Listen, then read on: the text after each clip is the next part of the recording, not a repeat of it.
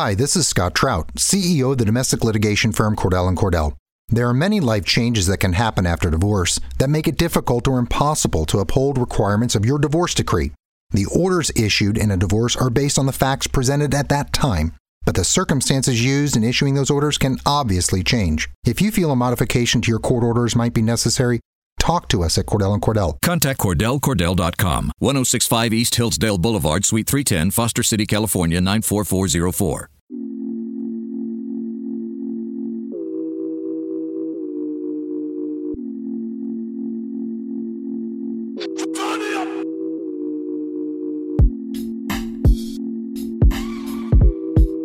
Hello and welcome in to Denver Nuggets Daily Podcast. This is actually a special edition. Normally it's just me and you're stuck with just my voice for too long. But this time I asked for the services of Bryan Toporek of Forbes Sports, of Fansided, of the Basketball Writers, also the host of the NBA Pod, which you can find on every single podcast listening platform.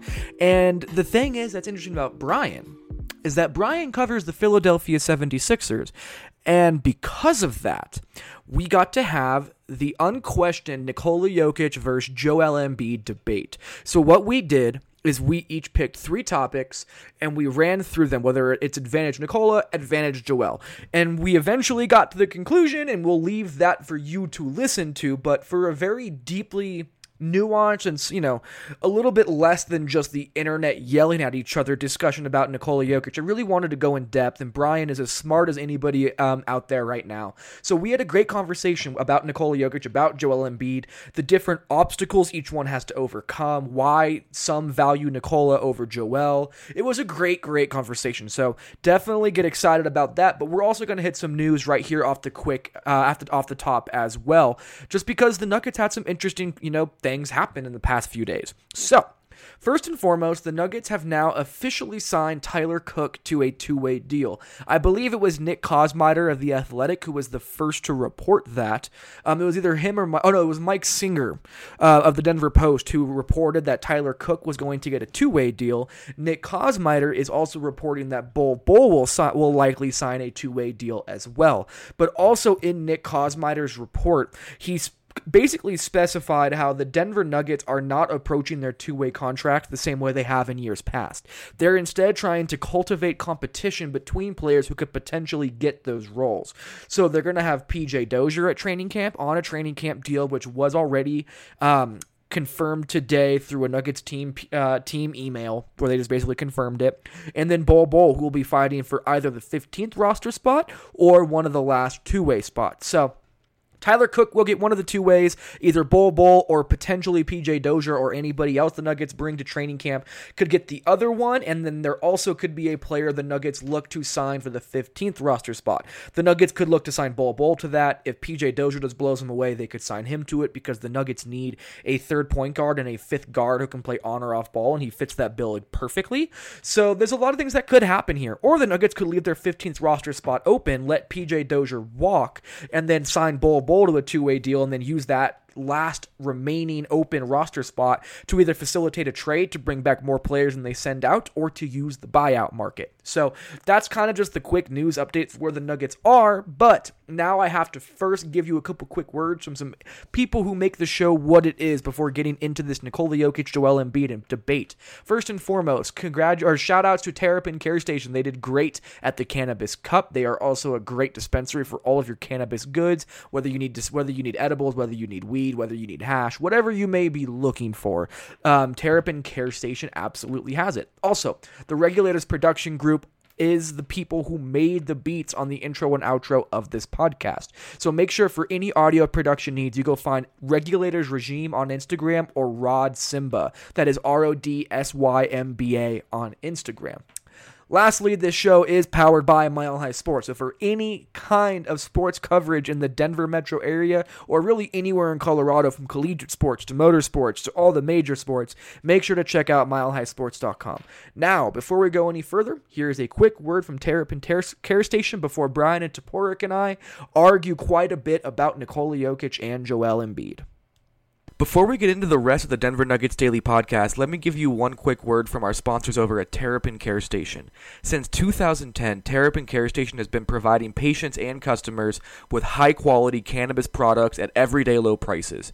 Serving the communities of Denver, Boulder, and Aurora, they offer their own flower and concentrates, as well as all the brands you love at prices that you just won't believe. They pride themselves in having the most knowledgeable and professional staff in the industry, and their team will work with you one on one to help you find the products that are perfect for you. Their dispensaries are unassuming, safe, and discreet with ample parking at every location for a seamless retail experience. For up to date menus and promotions, head over to www.terrapincarestation.com or just come visit one of their five convenient Colorado locations today. Again, that is terrapincarestation.com, T E R R A P I N carestation.com.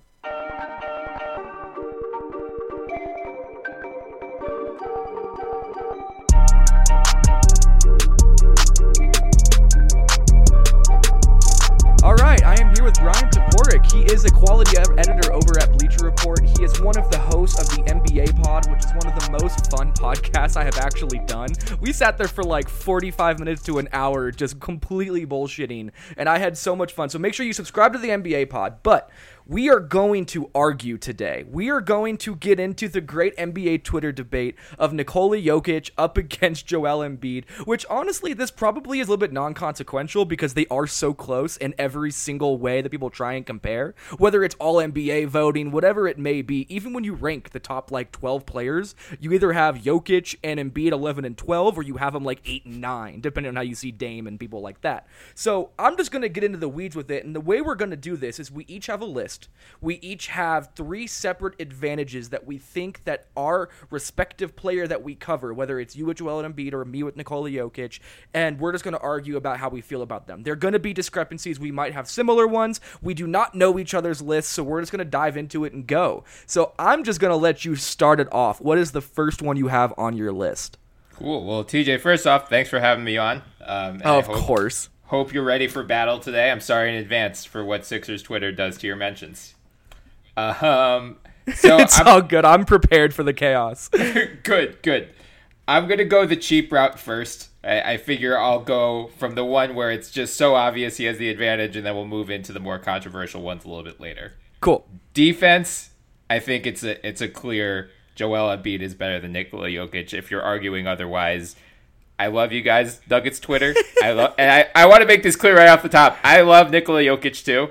Like this is not. I am not trying to dump on Jokic like a lot of people on Sixers Twitter do. I think he's a great player. Joel Embiid is clearly a better defender. He was sixth in the NBA in blocks per game last year, tenth in block percentage, sixth in defensive field goal percentage allowed at the rim, and you know you mentioned the NBA pod. We just had Seth Partnow on on Friday. Uh, he was the Bucks director of research for the past three years and worked for Nylon Calculus before. He's back at the Athletic now, and we were talking about kind of stats, advanced stats that get misused often.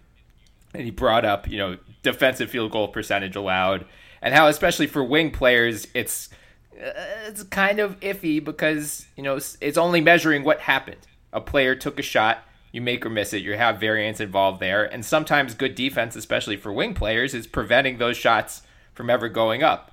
So I got nervous when we were having this conversation because I had already pulled up this list. I'm like, oh, you know, Joel Embiid, sixth in defensive field goal percentage allowed at the rim. What a great thing going in his favor. But then Seth came back and said, well, you know what? The the, the percentage allowed at the rim is at least a little more uh, reliable, just because if you're in that close to the basket, more often than not you're shooting, and so you can kind of measure the deterrent factor there. So that's a long-winded way of saying Joel Embiid is not only good at blocking shots, but he's also just good at harassing players within the you know the the tight perimeter around the hoop where it's like the Gobert effect too. You see this with Rudy Gobert a lot where where players are afraid to take shots they might normally take or they have to adjust their shot angles just because you've got the seven foot two behemoth standing at the rim who can very clearly alter your shot or come back and you know have these massive chase down blocks that you would never expect from a guy his size. Yeah. So you know, I think there we go. That's all working in his favor. Defensive win shares too. He was seventh in the league mm-hmm. last year, so that's where I'm standing. I, I really bold take. I know. Joel really Embiid. bold take. You went out Joel on the Embiid. furthest limb to get that defensive take off. But this is the thing. So I agree with everything you said. This is an undebatable topic, in my opinion. Is that it is clear that Joel Embiid is the more impactful defender. I can already hear Nuggets fans in my ear talking about the Boston series against Al Horford. So if you got a rebuttal, but to him getting played off the floor at different points, that is something that I think people need to hear because he has been fundamentally played off the floor in the playoffs when Nikola Jokic is not. And again, I agree with you, but this is going to be the devil's advocate that gets thrown back. And I'm just curious your thoughts on how that kind of plays out in this grand scheme of things. Yeah, I think it's more. I, I mean, first, he never got played off the floor entirely. Um, Yeah. You know, you, especially you saw this past season against Toronto. Like, the Sixers were an abomination without Joel Embiid on the floor. They were, you know, game seven, they lose by two points. They were a minus 10 in his three minutes off the floor. right? Like, Yeah, it's, that's- it's just like hard to fathom how bad they were in such limited time. So, Yes. but for for Horford in particular, I think Horford and Marc Gasol too. They're both just these veteran savvy guys who aren't the most athletically gifted, who are, you know, past the age of 30. They're both in their mid 30s at this point. You wouldn't expect them to have such success, but because they have that wealth of experience to draw on, they know his tricks. They, you know, they didn't fall for his pump fake all the time that a lot of younger bigs do tend to bite on. And, you know, Embiid has even come out and said, like, I don't know why people bite on this. I'm a 30% three point shooter. Like, you should not, you should not defend Yeah. me here. He stopped taking three pointers at one point. He almost eliminated the entire shot from his game at one point. Right, right, for good reason because he's not a great three point shooter. but so I think Horford especially is just like he's always mm-hmm. been this guy who he's never going to put up big box score numbers, but he's just really smart and he frustrates Embiid because he doesn't like Embiid has you know an ever growing arsenal of offensive moves mm-hmm. that I'm sure we'll talk about later. But if you don't bite on those moves, he didn't have a counter, and that's what got him into trouble against Horford in particular. The reason that I wanted to bring this up is because, especially like Andy Bailey's piece that's on Bleacher Report comparing Joel Embiid and Nikola Jokic really hit this on the head. It's the way that the center position has evolved.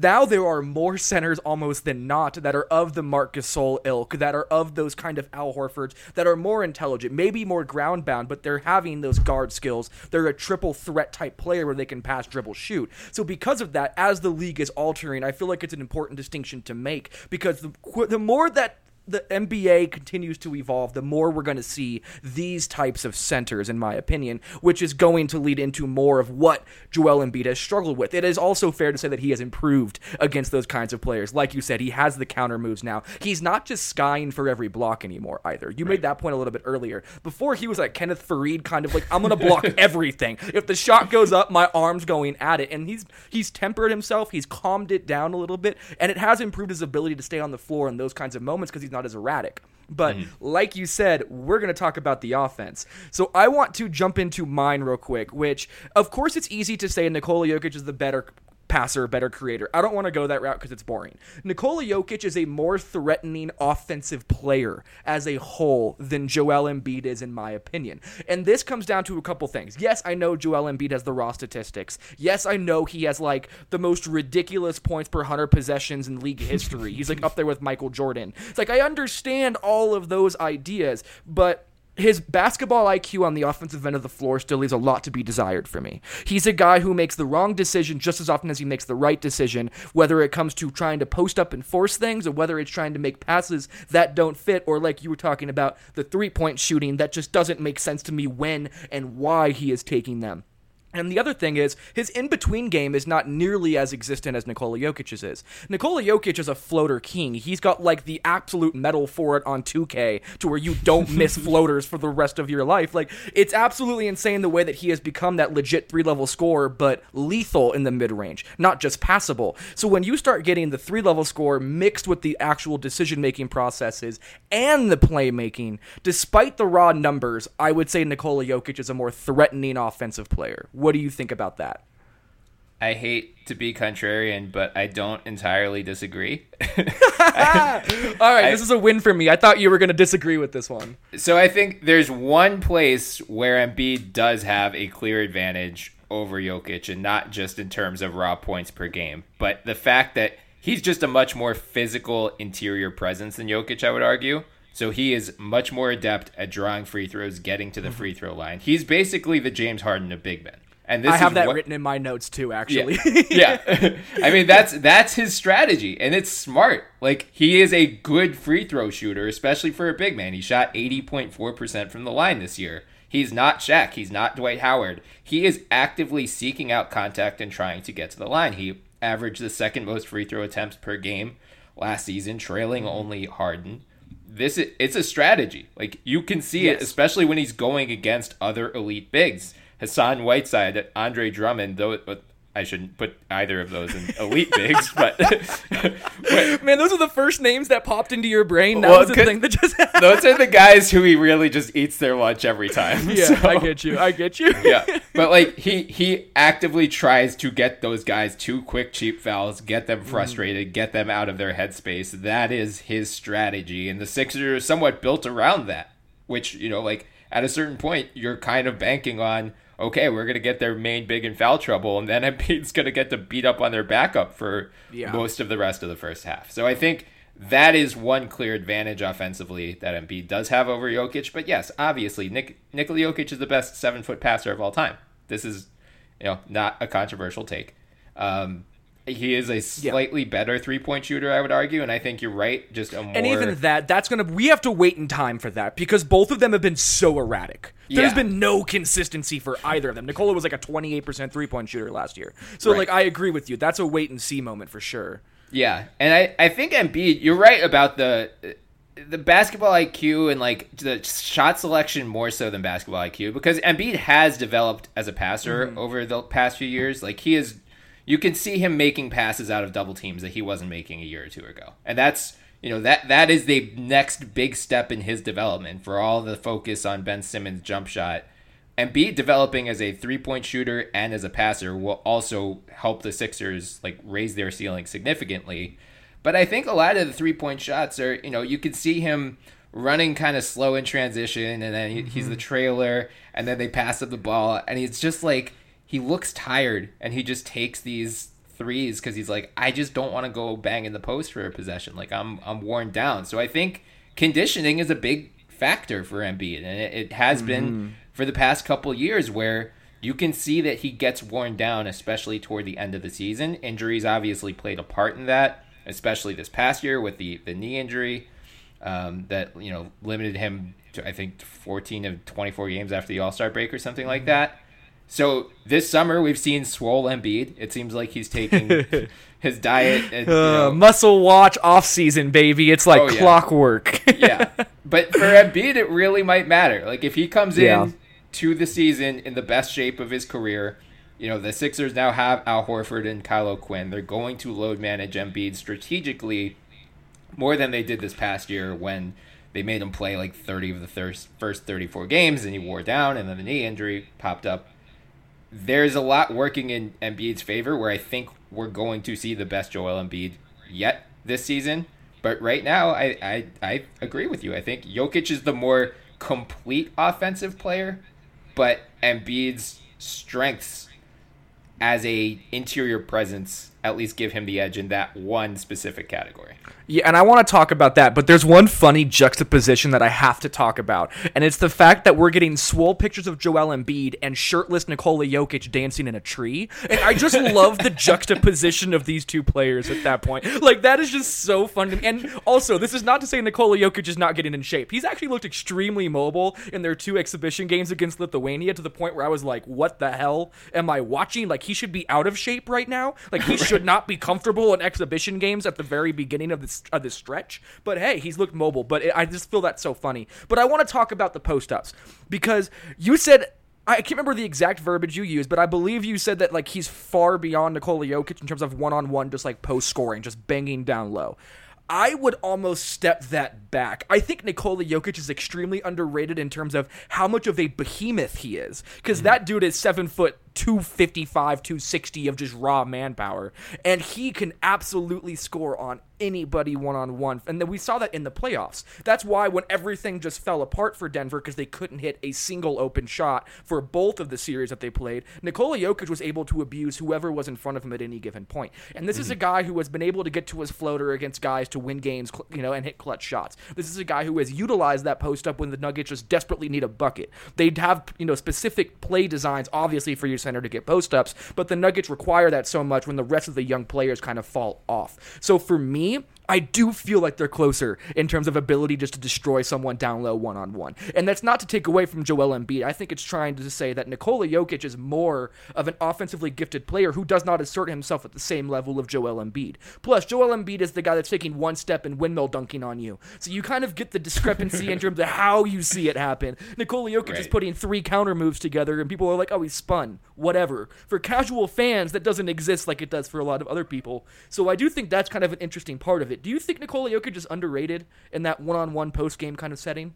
Yeah, I mean, I think just as a scorer in general, like if you think of Jokic, you think of the passing more than the scoring.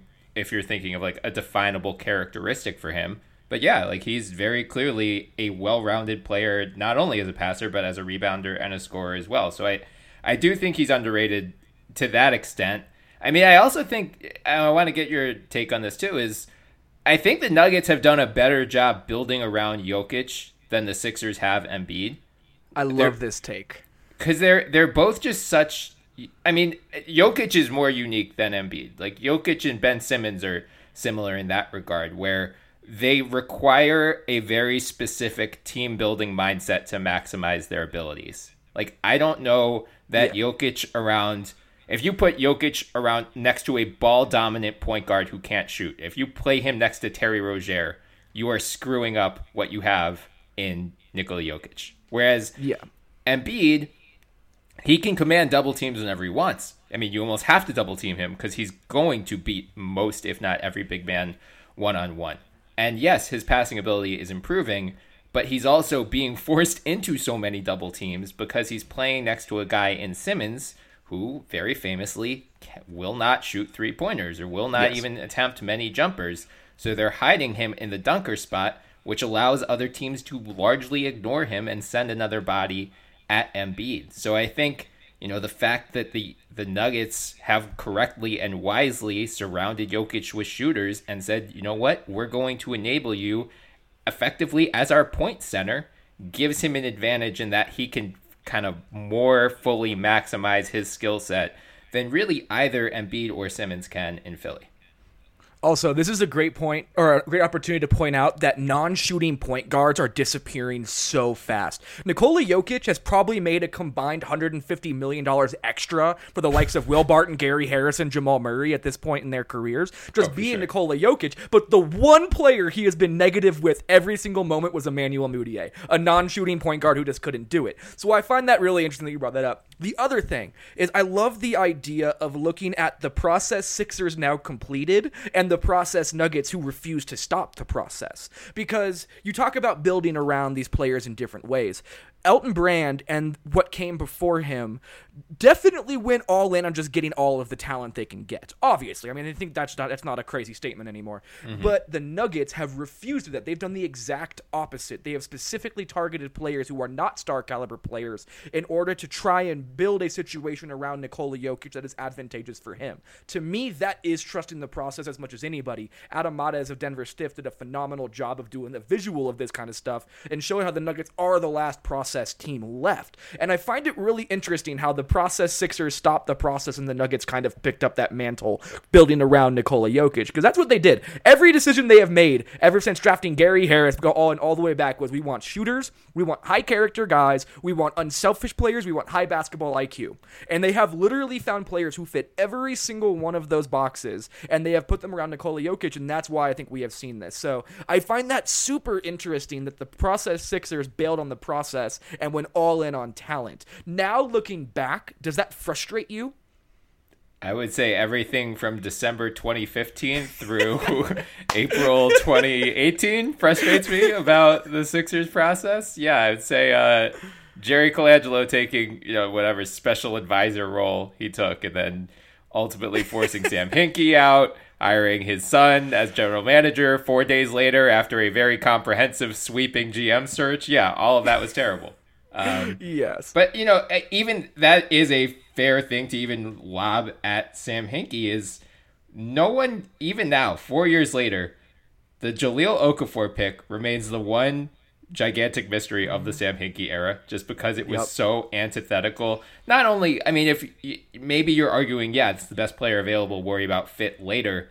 But he was so so against everything Hinkie looked for in the mm-hmm. type of prospect playing style. They had Noel and Embiid already. They, you know, I, I think ultimately they wanted the Lakers to take Okafor. They were going to take mm-hmm. D'Angelo Russell, and this thing could have taken off a lot more quickly than it did. And I think, you know, going up to that draft until like the day of, I remember, you know, Okafor was widely being mocked to the Lakers. And then Kevin Ding, who worked for Bleacher Report at the time, the morning of the draft, drops an article and he's like, no, the Lakers are taking Russell at two. And that entire day, I was just like, oh my God. Yep. No, because I- you know Porzingis like refused to talk to Sam Hinkie, and I think Porzingis was much more of a. You could see him conceptually fitting next to Embiid or next to Noel, whereas Okafor, it's like this is never going to work, and this is going to kind of snowball into two of these guys are going to get traded at some point for much less than their value. So yeah, I think that's when you started to see cracks in the foundation, and then the whole next year is where it all just started to really go to hell.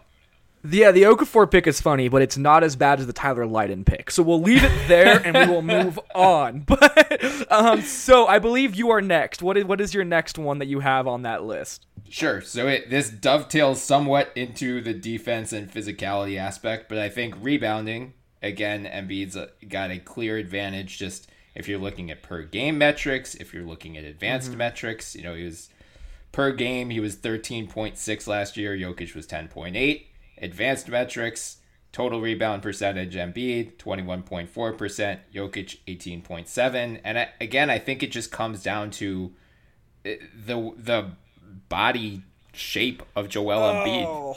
He's just I already hate this one. No. he's so he's just so big, man. He's 7'2", 285. He's got a He's the only one who grabs rebounds on that entire roster as everybody else gets out of the way. Nikola Jokic has that Steven Adam box out for everybody else thing going on for him too. Like that's the like oh man, rebounding is such a hard thing to quantify for me. yeah, yeah. Because what which rebounds are important? Which rebounds are you setting up? If you're boxing someone else out and someone else gets the board, does that mean that you do not get credit for that situation? And I feel like Embiid is the he's the he's the big version of Russell Westbrook who gets a whole lot of boards from just being down there and not moving. I would uh, disagree with that just because Ben Simmons is also he's a good rebounder, man. He's like Yeah, averaged seven that's or eight valid, a game that's last valid. year. I mean, and Jimmy Butler is a decent rebounder too. Like this year will be the really interesting test because you Mm-hmm. now have no their starting lineup features no one shorter than six six. Like in theory, all five of their guys should be above average rebounders because they're playing against you know they're the Monstars this year. Yeah. So, so I mean, I hear you. I, I do think he gets. Yeah, sure. He probably gets some uncontested ones versus some contested. I'm gonna look up the box out numbers, but I Please think please do. yeah. but I, I mean, I think just in general, like he's he's just so physically imposing Mm-hmm. That that gives him an advantage. Just because you know he he again he's seven foot two and he has a giant ass. And that, that and he can jump, man. That dude is not ground bound. Like No. that makes it so easy for him. And it's true. If you put Nikola Jokic and Joel Embiid in the post together and threw a ball in the air, Joel Embiid is coming down with it. I'm very cognizant of how that works in a vacuum for sure. I just find it Right. interesting. That's the play styles that make it interesting to me because Nikola Jokic is a high post player. Like he's not always getting down low, and he still is managing to grab those 11 boards. And he was up at like 13 and a half in the playoffs as well. So when he mm-hmm. does decide he is going to get down there and take control of things, which is far too infrequent, that's a big part of this discussion. Is that Joel Embiid is not shy about getting everything he wants to get, and Nikola Jokic is like He has the whole quote. He, he said that he would rather make an assist as, a, as opposed to scoring because it makes two people happy, not one, channeling his Magic Johnson. Like, so Right. it's, it, there's such a discrepancy between how they approach the game that it makes these conversations about who's a better rebounder so interesting because the roles are so different and the player personalities are. So I do like this discussion. I think it's really interesting. Yeah, those are all fair points about you know Jokic is going to be camped out more on the perimeter than Embiid. But since since you made me look up the box out numbers, Yes, tell me. you here. Do Em- it. Embiid was seventh in the NBA last year box outs per game, behind former Nugget Yusuf Nurkic, by the way. Uh, team rebound on box outs, he was tied for second in the league with Steven Adams. Lamarcus Aldridge was the Uh-huh. only one ahead of him. Player rebound on box outs, again, third in the league, trailing only Andre Drummond and DeAndre Jordan. Yeah, see, this is why I like arguing with you because I knew that you would come prepared and ready for this. Oh yeah! Don't don't no come at we me with that. Beads rebound is is a fake Russell Westbrook rebounder. That that dude. Uh, I agree with you. ill. Russell He's Westbrook stat bad. pads. It's not. yeah. It's not as bad as Steven Adams getting like six boards a game sometimes, and just being like, "Nah, man, this is you. You're, you're gonna get 14 today." But, but you know, I feel you on that one for sure. But no, I will concede he is a better rebounder. I do agree with you in that regard. Joel Embiid is a better rebounder, but this is the one that you cannot argue. The longevity, the health, the Yep. durability. We have to have this discussion, whether it's for right now or down the line, because Nikola Jokic has missed. I wrote it down. He has missed 20 total games in four years. Wow. Joel Embiid played 64 games last year, and that was a career high. Yep. So that alone, when you talk about raw statistics of Joel Embiid averaging more points, raw this, raw that, which people love to throw around when it comes to this debate, when you just play more games, your raw numbers are going to eventually be better off just because you are actually helping your team. And again, this a lot of this comes back on the Sixers. I don't want to make this seem like Joel Embiid is at fault for all of this by any stretch. The Sixers again did not rest him as they should have to start the year. The load management was not handled correctly, and it led to him breaking down. There's no argument here, but that's a big part of this because Nikola Jokic, he has the whole Marc Gasol thing where I don't jump so I don't get hurt. Like that is such like an important part of this discussion. Like he's not explosive at all. So Right. with that being said, how do you feel about the comparison looking down the line just 5 years? Not even 10 years. I'm not trying to make this extrapolated. Just 5 years down the line. Yeah, I mean, I think if you're if you're you know starting a franchise today and you say who do you want, Jokic or Embiid?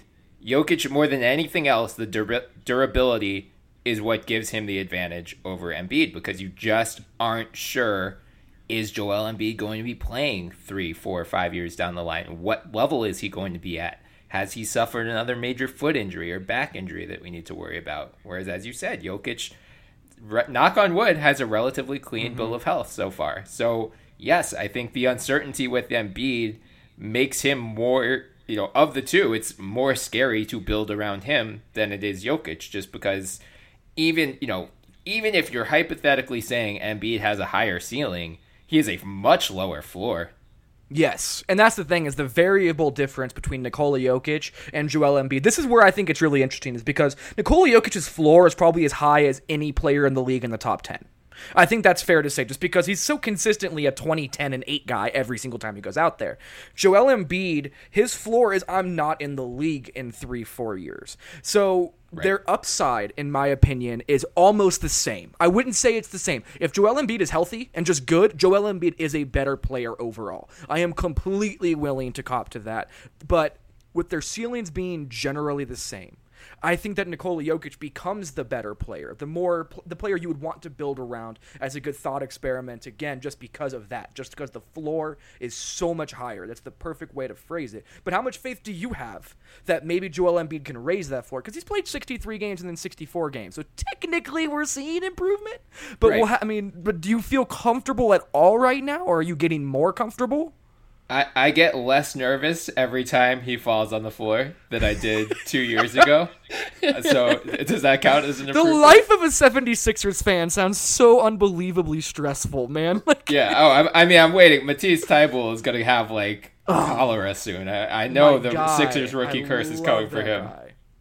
Yeah. Yeah. Um, no, He's I mean, gonna play I- some minutes this year, and they're not. No one's gonna score ever again on Philadelphia, and I cannot wait to see it. But That's that's the hope. completely off the point. But continue. Uh, I mean, I forget. Someone on ESPN wrote the article about like how Joel Embiid trained himself to fall. basically Yeah. to avoid I- injuries. wasn't that Jackie Mack that did that? That I don't remember, but sure. I, well, I, whoever did it did a great job, and it made me feel a little bit better knowing that, like, oh, there's some method behind the madness because he does hit the floor a lot, and you're like, Mm-hmm. "God, can you just stay on your feet, man? But then it's like, actually, maybe you shouldn't stay on your feet because you're Yes. you're saving yourself from impact there. Um, do I have confidence that Joel Embiid is going to be, you know, not the second coming of Greg Oden? Yes, because he's already, no matter what happens from this point forward, he's hit a higher ceiling than Greg Oden ever did. Yeah. So that's that's good. The fact that the Sixers went out this offseason, got Al Horford, and got Kyle O'Quinn, who gets glossed over a lot in the discussion of their offseason, but Kylo uh-huh. Quinn is a very good third man, third big man. Like Yeah, and a guy that can just take up some of the physical punishment from Embiid. Same way that like Ed Davis is perfect in Utah. Right, right. I mean, like, I, I would be surprised if Joel Embiid plays more than 65 games this year. I'm going to write a thing for Forbes at some point this month where, you know, he's got, I think he's like 12 to 1 to win MVP. Like, I would not bet on Joel Embiid to win MVP this year. Yeah. And it's not just because of the injury risk, but also load management. I mean, they were very strategic in going out and seeing, like, as I mentioned, you lose game seven by two points and you were minus 10 in the three minutes Embiid was off the floor. We need not only, like, just an average backup, but we need someone who can really help take Embiid's load off during the regular season. And now we have Al Horford, who is a multi-time All-Star, who has played center for the Celtics for the last couple of years, who has come out and said that he wants to play power forward more. And we'll see how those two guys coexist. But he's also going to get a lot of minutes at center when Embiid's off the floor, or give Embiid hmm. some nights off. So I'm optimistic. At least you know they were talking during exit interviews, during the the, the introductory press conference with Horford and all the other new guys. You know they were talking like, is Embiid on board with this plan? Is he willing to sit out more nights this year than he was last year?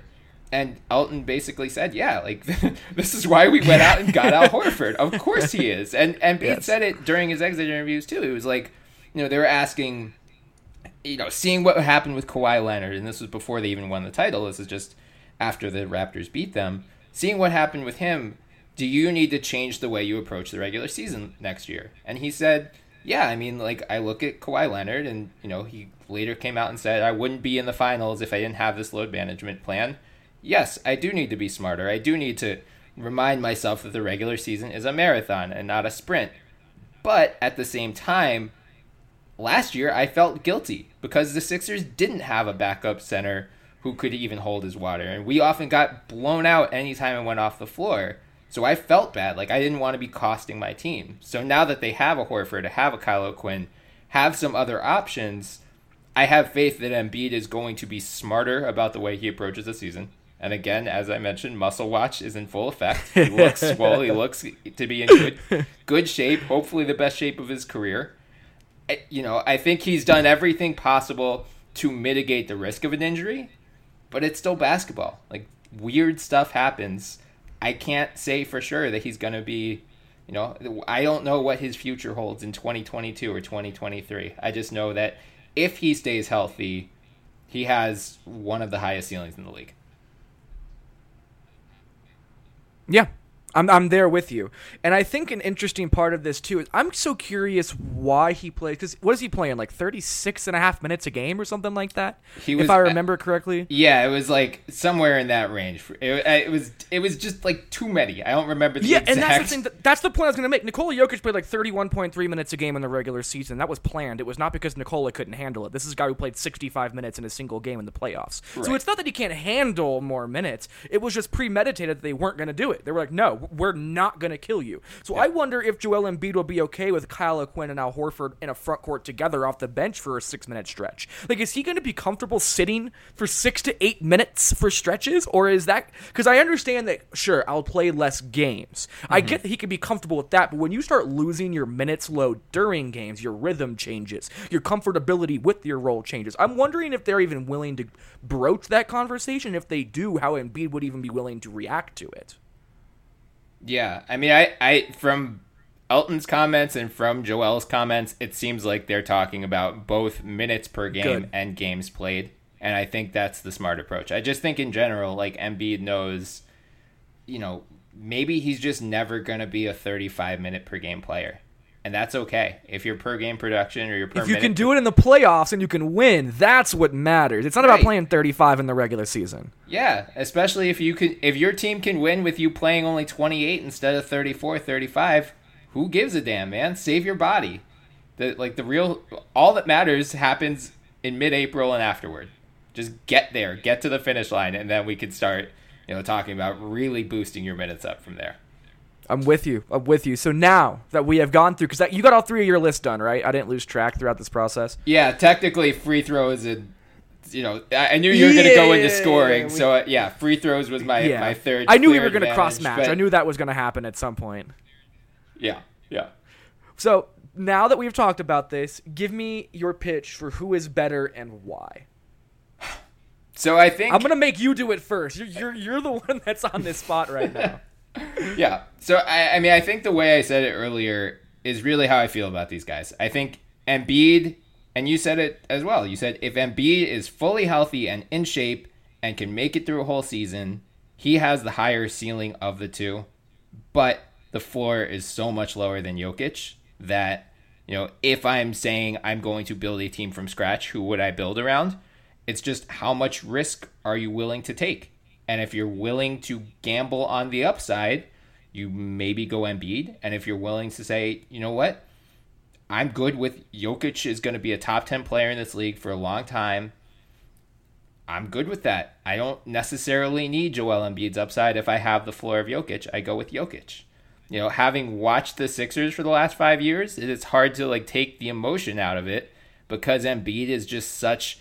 He's really the the emotional pulse of this team. Like when he was sick during the Raptors series in games four and five, especially game five, you know, where they got blown out, I think by like 30 plus mm-hmm. points, or they were losing by 30 for much of that game. Yeah, it was a 35 point game in the third quarter. I remember watching that one. Yeah, it was brutal. And you could just see like he was so lethargic and out of it. He's not communicating on defense.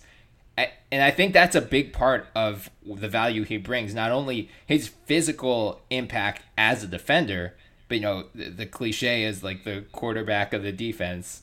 He really is. Like without him communicating the way he usually does, they they just had nothing. They had no answer. And then he comes back in game 6 and he's you know, at least at least could fake that he was healthy again, and it, they look like a totally different team. So it's hard to say. It's, I think it really comes down to how much risk you're willing to take. But Yeah. I'm I, I just believe in Joel Embiid's upside. I believe there's still I, I you know, Giannis gave the quote earlier this summer where he's like, I'm only sixty percent of what I can be. I think the same's probably true with Joel Embiid. I agree. I think there are just you know obvious areas he can he can still improve his shot selection, his decision making, his passing. He can cut down on his turnovers. He can just be smarter with his minutes load, so we can get him to the playoffs healthy. If all of those things happen, I'm confident. You know, I've seen some people say like, I don't think Joel Embiid could be the number one option on a championship team because of this. That's so foolish. It's Yeah, so like- foolish. Joel Embiid could easily be the number one option on a Mm-hmm. championship team. If Kawhi Leonard didn't hit a four bounce shot, we might be talking about Joel Embiid as the option, the number one option Yep. on a current championship team. Like the Sixers were a title. Could you imagine team. like DeMarcus Cousins on one leg trying to defend Joel Embiid in the finals? Like that would have been a disaster. It would have been a bloodbath if that would have gotten to that point. So that's not Yeah. crazy at all. He would have been the best player on a likely championship team at that point. Right, and I mean, I'm going to go to my grave saying this, but I think the Raptors were a worse matchup for the Sixers this past year than the Bucks. I think. Had No, I the- agree with that. Yeah, had the Sixers gotten to the Eastern Conference Finals, I do believe they would have gotten to the finals. And then, you know, does Kevin Durant, who knows, does he tear his Achilles again? Hopefully not. Does Klay Thompson tear his ACL? Hopefully not. Who knows how the finals would have gone? But, you know, I, I just think, you know, we could fast forward in a year from now, and Joel Embiid could be an NBA champion and, you know, the number one option on the team. With all due respect to Tobias Harris, who is being paid more than him. And also got just eviscerated by Kawhi Leonard in that series. So let's be very clear about how his defense is. But Yes. that's my favorite part about this is that Joel Embiid is a top 10 player. He's a walking top 10 defense. Nikola Jokic is a top 10 player and a walking top 10 offense. Like, I just love, like, it doesn't matter. There is no wrong answer here. If people really are so hardlined on this, they're already completely lost in this process as it is. Because, let's be very frank, this is probably the ninth and 10th best players in the league. They were separated by like 30 All NBA points. Like, you're talking as minute of a difference between the two of them and overall value as you can create. That's Right. why this conversation continues to exist in this NBA Twitter and internet world that we live in is because it is so close. So that's why I like these conversations though. Like sports aren't supposed to be black and white answers. Like it's nice to have no idea because I think both of us are very well aware that we could be completely wrong with how we feel right now about both of these players because things can change so drastically. That's why I mm-hmm. love this league, man. This league like it's a bottle of wine between Draymond Green and Kevin Durant and the league blows up for 5 years. Like there's just so much of a chaotic factor and it's so much fun and that's why I like these conversations. So I really appreciate you taking the time to come talk about all of this foolishness that is going to end up with our mentions being a hellscape for the next week. But sure. regardless, I had so much fun doing it. Um, did you have anything else you had, that you didn't get off your chest about Joel Embiid or, or Nikola Jokic that you wanted to? Well, you didn't say who you would take. Oh, it's Nikola Jokic. I think Nikola Ah. Jokic is baseline. And this is the thing. I think that Nikola Jokic is probably closer to Joel Embiid defensively than Joel Embiid is to Nikola Jokic offensively right now. And I know that is a hot take. That one is a stretch. I think the gaps are actually bigger in Nikola Jokic's favor offensively than the gap between them defensively. But that's you got thoughts. Let it go. No, no, let it no, out. I, it's, I mean, it's an interesting because yeah, you, I think because I know Sixers Twitter is going to be all over this. Jokic's defense is definitely underrated. He is not Mm-hmm. as bad of a defender as his reputation has him out to be, and it, it. I think this debate really comes down to risk tolerance, and then what do you want out of your starting center? As you said, Nikola Yeah. Jokic is a walking top ten offense, but do you feel that you could build a title team around a center who isn't necessarily an elite defender? Or do you want an elite defender who can get you buckets, you know, go to the free throw line, get you buckets, but isn't necessarily the best decision maker offensively, at least at the time. And, and you're right. I mean, I, I think a lot of it, as you said, this could change at any given moment. I think like the interesting thing is like, all right, Elton Brand calls Tim Connolly, says Nikola Jokic for Joel Embiid straight up. I don't know that either team says yes to that. No, they both say no and hang up really fast. Right. Which I think, you know, speaks to, as you said, like this is, there are millimeters in this debate. Like this mm-hmm. is not, eh, there is no clear cut answer, which, eh, as you said, it, it makes it really fun. So yeah, thanks for having me on, man. I'm happy to debate anything aside from Ben Simmons' jump shot. It sounds like a plan, man. I just hope we get to see both of these teams in a finals. I want to watch the non-process Sixers against the process Nuggets and just literally see how this dukes out over seven games on the biggest platform. And it might actually happen. There's what like nine teams this year who could realistically win a title that have like a better than ten percent chance. So this could be the year where we find out all these questions that everyone keeps yelling about anyway. So. I cannot wait to see it. Thank you again so much. Tell everybody where to find you. I know I said a little bit at the top, but give your own little spiel for yourself. Yes, uh, you can find. I host the NBA podcast with Morten Jensen, a disgraced Bulls fan. You can find that wherever podcasts are found, iTunes, Stitcher, all that good stuff.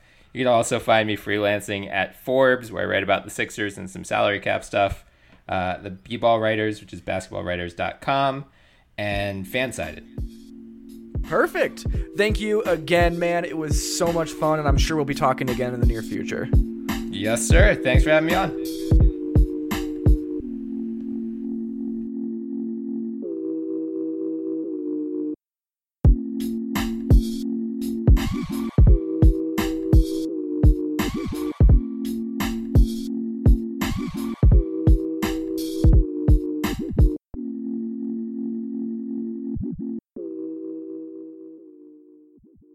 Hey, sports fans, football season is here, and the time has come for you and your friends to have some fun. MyBookie.net is the industry leading sports action website that offers real Vegas odds on football, baseball, basketball, college, and all your favorite sports events. You can take a side, total, or try their in game live action. Go to MyBookie.net to open an account and use promo code CHAMPION to be entered into our amazing prize pool. That's MyBookie.net, promo code CHAMPION. Get in on the action today. No deposit is necessary. Terms and conditions apply for entertainment purposes only. Void where prohibited. Hey, sports fans, football season is here, and the time has come for you and your friends to have some fun. MyBookie.net is the industry leading sports action website that offers real Vegas odds on football, baseball, basketball, college, and all your favorite sports events. You can take a side, total, or try their in game live action. Go to MyBookie.net to open an account and use promo code CHAMPION to be entered into our amazing prize pool. That's MyBookie.net, promo code CHAMPION. Get in on the action today. No deposit is necessary. Terms and conditions apply for entertainment purposes only. Void where prohibited.